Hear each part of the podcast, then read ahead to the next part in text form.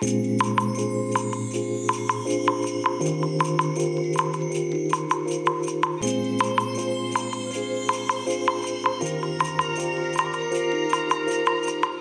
いおはようございます。本日はですね11月7日月曜日でございます。車の中の気温は12.2度ですね。はい。えそれではね本日も行ってまいりたいと思います。えちなみにね天気はね晴れと言っていいのかな？でも南の方の空がねちょっとね雨雲っぽい雲がねで覆われてるという状態ですね。あこれあれだな南側だけじゃないですね。北側の方もちょっと雨雲っぽいのがかぶってますね。はい。ちょっと天気がねどんな感じになるんでしょう？あなんかこれ崩れそうですね。うん。予報見てないのでね何ともわかんないですけどね。はい。えーと、それでですね、まあ、今日のお話なんですけども、え先ほどね、自宅を出る前にね、あの、ツイッターでね、あの、フォローさせていただいてる、あの、タカピさんっていうね、カメラマンの方いらっしゃいますけども、えその方がね、えー、その APS-C のサイズのね、えカメラ、えー、使ってる理由というのをね、えー、ちょこっとあのツイートされてましたのでそうだ私もちょっとそのネタについてね、えー、私についてのお話をねさせていただこうかなと思っております。はいでね、えー、今私が使ってるカメラ、まあ、あの、マイクロフォーサーズと、えー、あと、なんだっけ、えっ、ー、と、ラージサイズですね。という感じでね、今私はカメラを使って、あ、あと APS-C もあるか。はい。ありますけども、フルサイズのカメラ今実は持ってないんですね。はい。まあそんな環境なんですけども。でね、私が初めて買ったカメラ、えー、初めて買ったカメラっていうとあまりにもあの範囲が広すぎるので、えーと、レンズ交換式のデジタルカメラを初めて買ったのはね、えー、ペンタックスの9点が初めてなんですよ。でこの時ねデジタルカメラというものをね全然理解してない当時でしてで、えー、単純にねもう小さくていいじゃんと。うん、でそれまでの私の中のそのカメラに対するその知識っていうのはねもうアナログのフィルム時代の知識しかないですのでねえー、フィルム 35mm じゃないですか。でどのフィルムで撮っても基本的にはね一緒じゃないですか。焦点距離が変わる画角が変わるうん、そんなのね、えー、全然眼中にないわけですよ。頭の中に入ってないわけですよ。ね。で、まあ、そのペンタックスの9点を買ってね、よし、じゃあ、いろいろ写真撮れるねと思って、いざ実際写真撮り始めたら、あの、全然ね、広範囲に映らないんですよ。広角で撮れないんですよ。なんじゃこりゃと思って。で、それまで使ってたカメラっていうのがね、富士富士のファインピックス S900 とかいうやつだかな。900S だか S900 だかっていうね。あのネオ一眼って言われてるそのレンズ一体型のね、えー、一眼レフっぽい形のレンズ一体型のカメラなんですけども。で、まあ、このカメラだと普通にまあ広角で撮れたわけですよ。なんですけどもねペンタックス9点買って、まあ、その当時出ていたものの中ではえっ、ー、とその魚眼レンズ以外で、まあ、広角のレンズ一番広角のレンズを買ってつけてたんですけどもダメだったんですよね。全然広角で撮れないんですよ。でなんでだろうなんでだろうとこのカメラ使えねえななんて思いながらですね。いたわけなんですけどもえーと、でまあその後いろいろ調べていったらどうもデジカメの場合はセンサーサイズによって焦点距離変わるよと。レンズにね何ミリって書いてあっても、えー、センサーサイズが小さくなればその分望遠気味になりますよみたいなことがね、えー、知識として入ってきたわけですよ。えー、そうなの？っていうのがね初めてそこで分かってそれだったらこんなの買わなかったのにっていうねうーんものすごい後悔したわけですよ。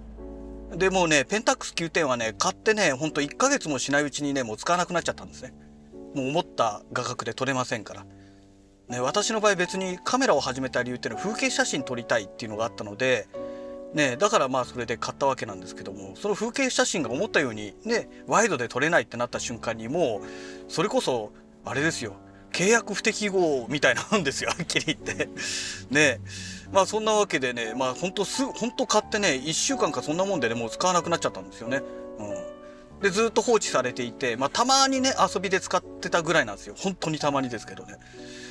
でまあそれで反省してですねじゃあ何買ったらいいんだろうと思ってね。でその当時ね Facebook、Twitter よりも Facebook の方が大きかったかな。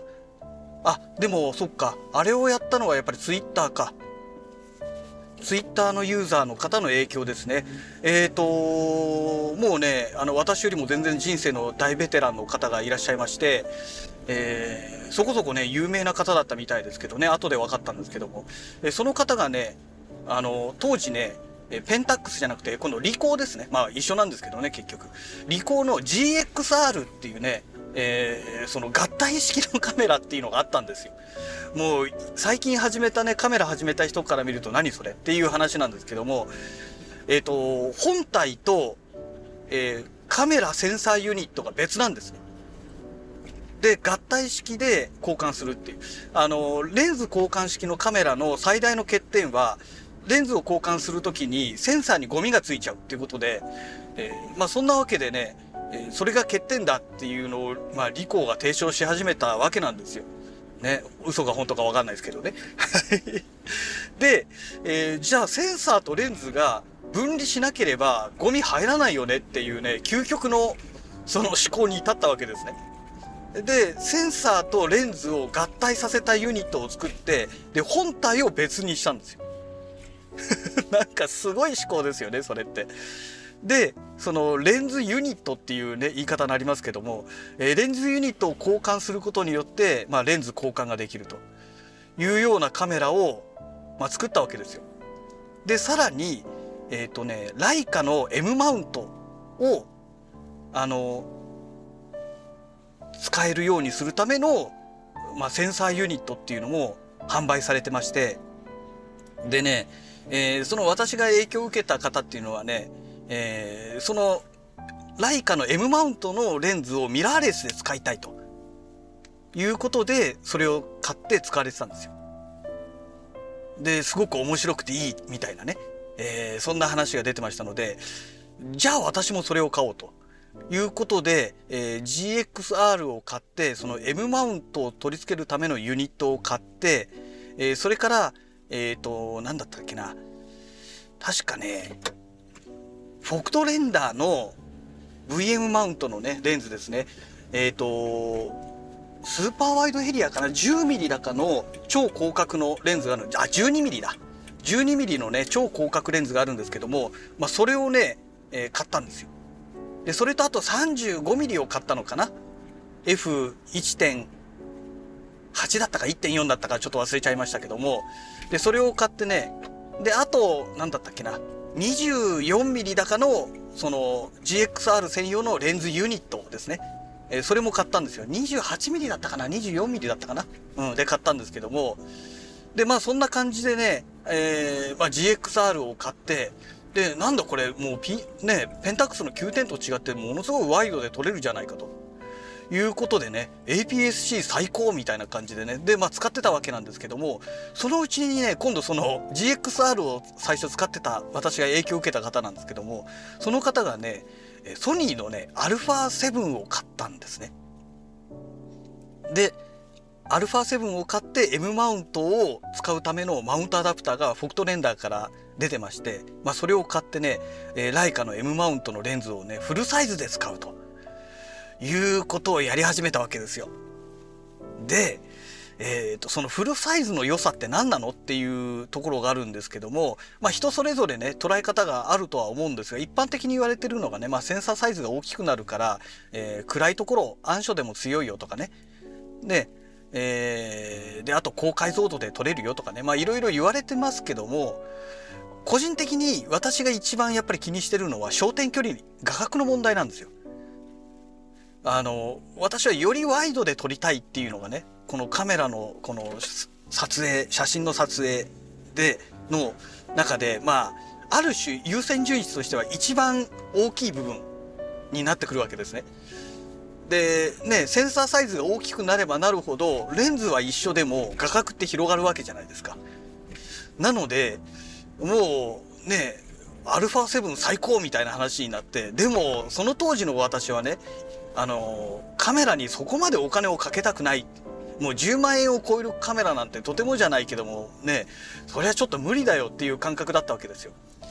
でまあしばらく様子を見てたんですけどもその当時ね、えー、と私がねまだねあのこっちに引っ越してねまだ23年ぐらいの頃だったのかな？3年か4年ぐらいだったかな？経ってそのぐらいの頃でね、えー、私が都内でねまだね仕事をやってた頃。の、えー、まあ、同僚のね、えベテラン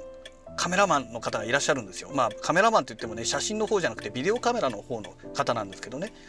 でその方がねあのアルファ7買っちゃいましたっていうのをね、Facebook で書かれてまして、え、買ったんですか？みたいな話になってね、じゃあ、それだったら私も買いますみたいな話でね。で、まあ勢いで買ってしまったっていうのが、まあ本音ですね。で、買ってみて、いや、本当にね、買ってよかったってすごく思ってるんですけどね、あの時ね。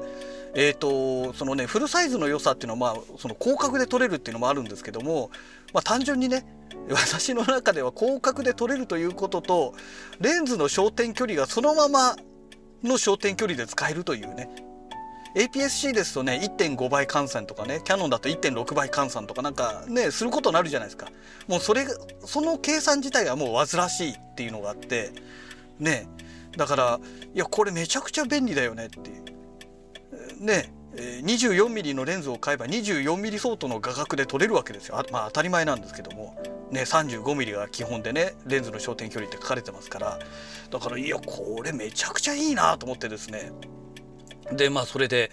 まあ買ったわけですよ。でそれからずっともうフルサイズを使い続けてまああの動画の関係でねマイクロフォーサーズとかも買ったりしましたけども、まあ、結局もうカメラは基本的にはフルサイズっていうのがもう私の中の何て言うんだろう基準になってしまいましたよね。うん、で特に α7 ソニーの α7 に関しましてはあのねフルサイズなのにコンパクトじゃないですか。なので、まあ、そういう意味でもねあのキャノンとかニコンのカメラと違ってですね、まあ、導入しやすかったっていうのもあるんでしょうね。で α7 の無印の初代っていうのはね当時安かったんですよもうね 発売されてまだね半年かそのぐらいだったような気がするんですけどももうね13万いくらとかで買えたんですよ。新品がね。本体だけですけども。だからねなんだろう。あのー、今ね α7 無印買おうと思ってもね、えー、もう二十何万とかね30万ぐらいするんですかね、えー、しちゃうじゃないですか。それがね13万ぐらいで買えたんですよね、まあ、もちろん手ブレ補正なんかも搭載されてないですしね、今みたいにセンサーサイズだってあセンサー性能だってねよくないですけどね、うん、で使い続けた結果、えー、今 GFX100S を使ってるわけですよ。うんまあ、これはもう単純にねやっぱりラージサイズっていうところでより広角に撮れるというところがねもう私の中にあの突き刺さりましてもう行っちゃおうかと。でラージサイズを買ってからはねあの GFX100S を買ってからはですねなんか今までねあのいろんなねカメクラの人たちがねニコンがどうだとかキャノンがどうだとかねソニーがどうだとかって言ってたものがなんかねもうどうでもよくなっちゃいましてあのもう別にそのねフルサイズでしょ？所詮はみたいなね。なんかそんな感覚になってきたわけですよ。なんかそのもうセンサーサイズでこだわってセンサーの性能がどうのとか言ってるのがね、なんかね、バカバカしくなってきまして、それよりも GFX100S でどうやったらね、より広角で撮れるのかという風なね、で極力お金はかからないようにレンズを揃えられるのかっていうもうそっちの方に主軸が移ってきましたのであんまりねその他社のカメラがどうのこうのっていうのはねなんかもう眼中になくなりつつあるっていうのが現状ですよね。うん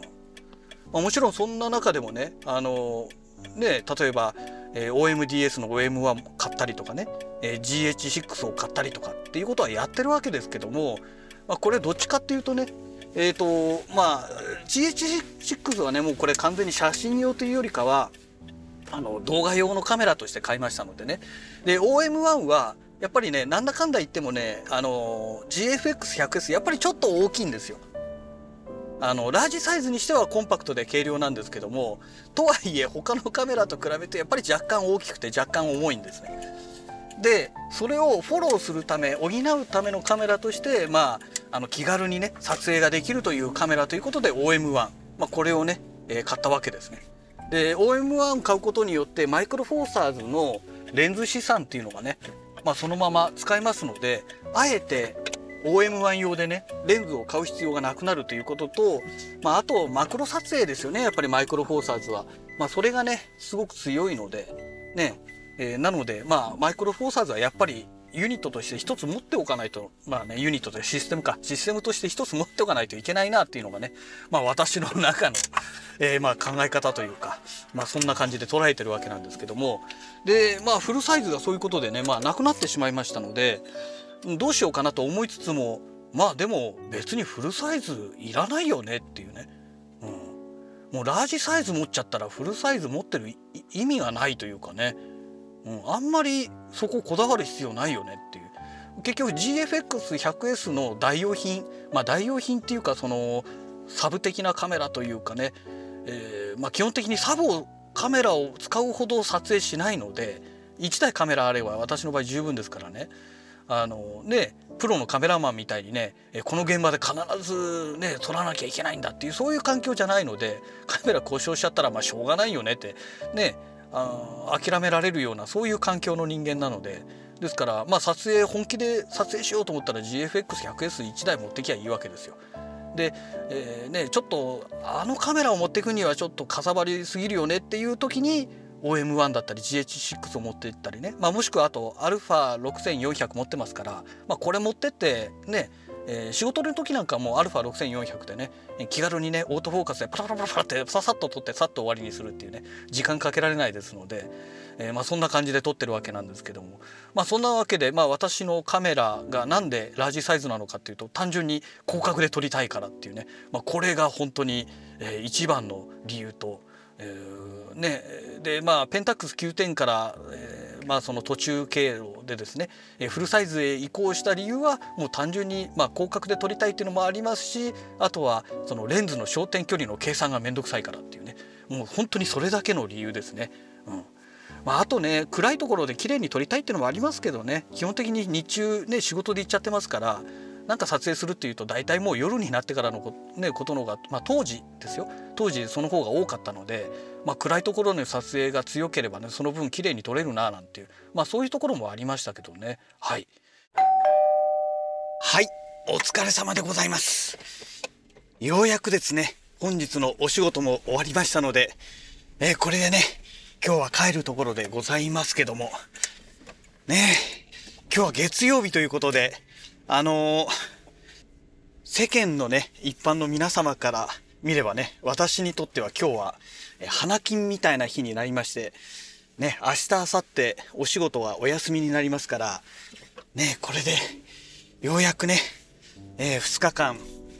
のんびりできるということになるわけですけども、ね、あのーまあね、今日の、えー、朝ですね、収録した内容で、まあ、カメラのお話で、ね、えー、APS-C サイズの話から出てきて、ね、えっ、ー、と、ペンタックスの9点ですね。まあ、これを最初に買って、えー、そこから気がつけば今はね、えー、富士フイルムのね、GFX100S という、まあ、ラージフォーマットのね、えまあ、カメラを今使っていると。ね、気が付いたらなんかもうそこまで来てしまいましたという、まあ、そんなお話だったんですけども。ねでねそれでねえっと昨日の朝ですね。今朝ではなくて昨日の朝収録したラジログ。えー、昨日ね公開しあ昨日じゃない今朝ね公開したラジログになるわけなんですけども。えっ、とこのラジログの中でねあの L マウント、えー、ライカと、えそれからパナソニックえー、そしてシグマですね、まあ、この3社で L マウントアライアンスっていうね、えー、なんかグループを、え、何年か前に作って、え、それで、まあ、展開してるわけですけども、まあ、この L マウントのカメラもしくはレンズがね、まあ、非常にこのリセールバリューが悪いということでこの12ヶ月ぐらいですかね、まあ、ネットで特にツイッターでね、ささやかれていたと、まあ、そんなお話をえ昨日朝のラジログでまあお話を、え収録していたんですけどもでまあ今朝その内容のねラジログを公開したわけなんですがそしたらね今日昼過ぎですかね。うん夕方になるのかな？あのー、びっくりしたんですけどね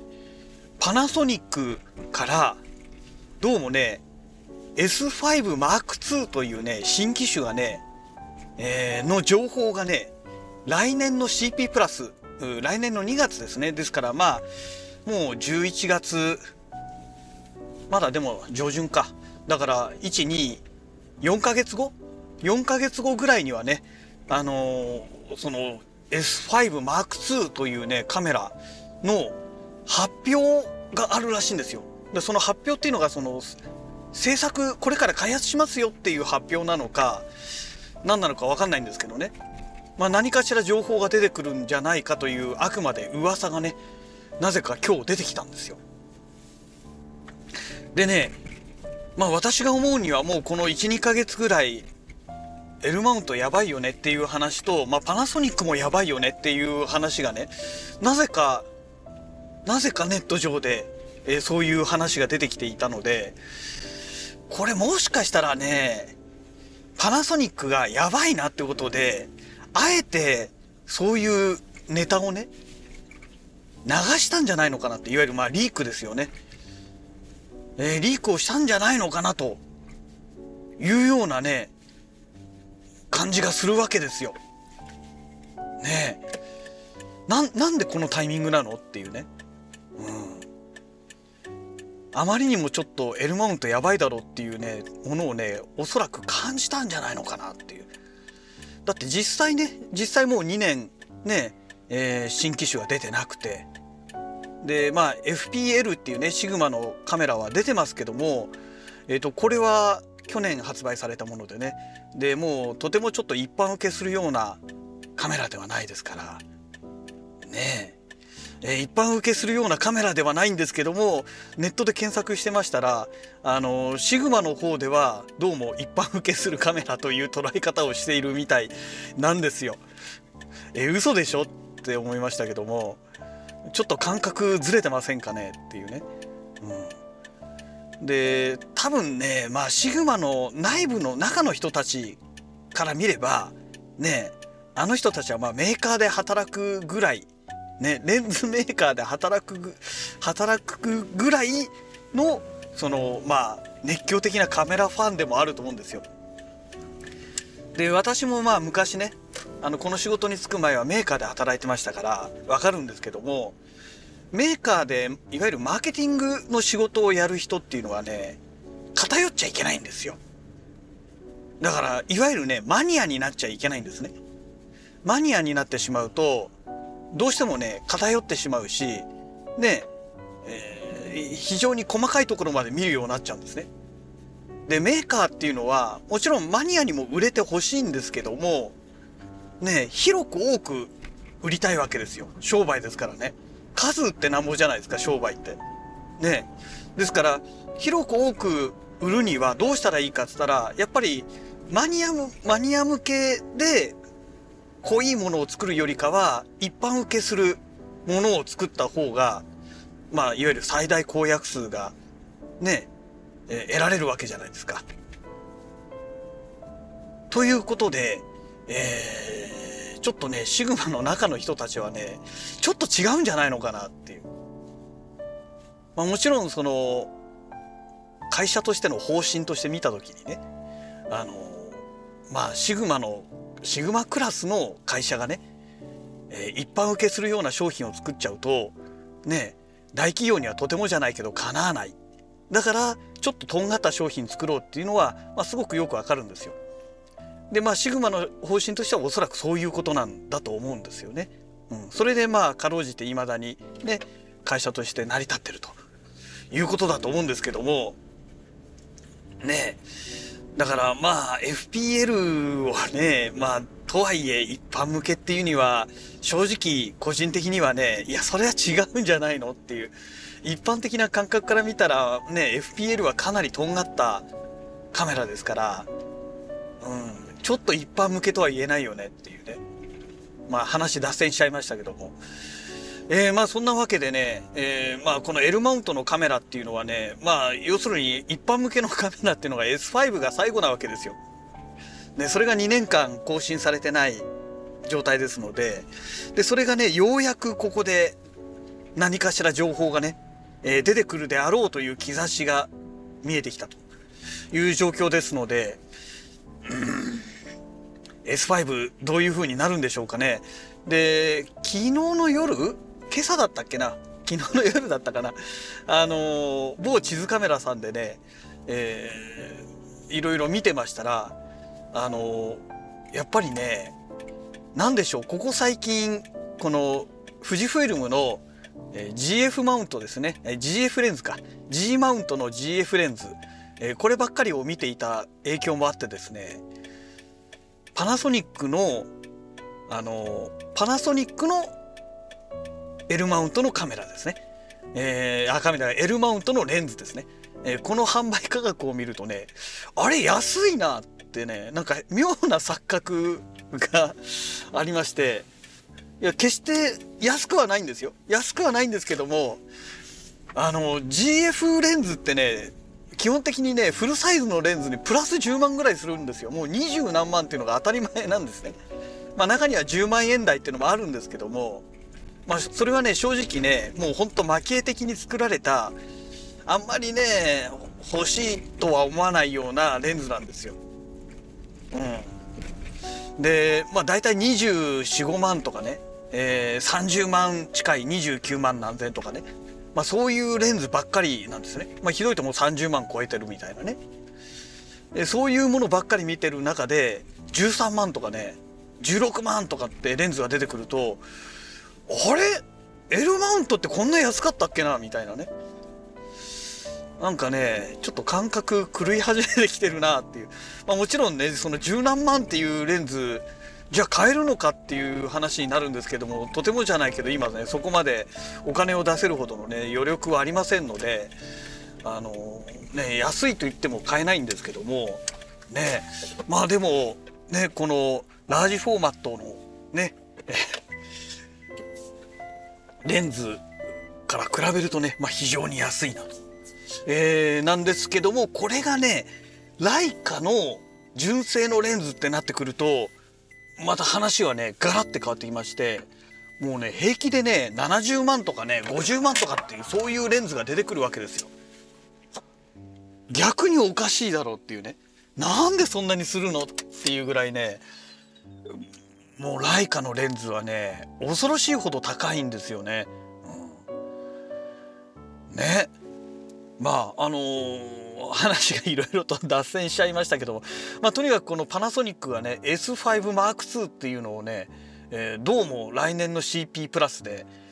何かしら情報が出てくるみたいですのでね。まあこの L マウント使われてるね、えー、ユーザーさんの方から見れば、まあ、こんなに嬉しい話はないんじゃないのかななんて思いますけどねまあ是非ねパナソニックにはねやっぱり私も GH6 持ってましてね今もね普通に所有してますからまあパナソニックには頑張ってほしいなって思うわけですよ。ね。まあとはいえじゃあ S5MAX 買うかっていうとね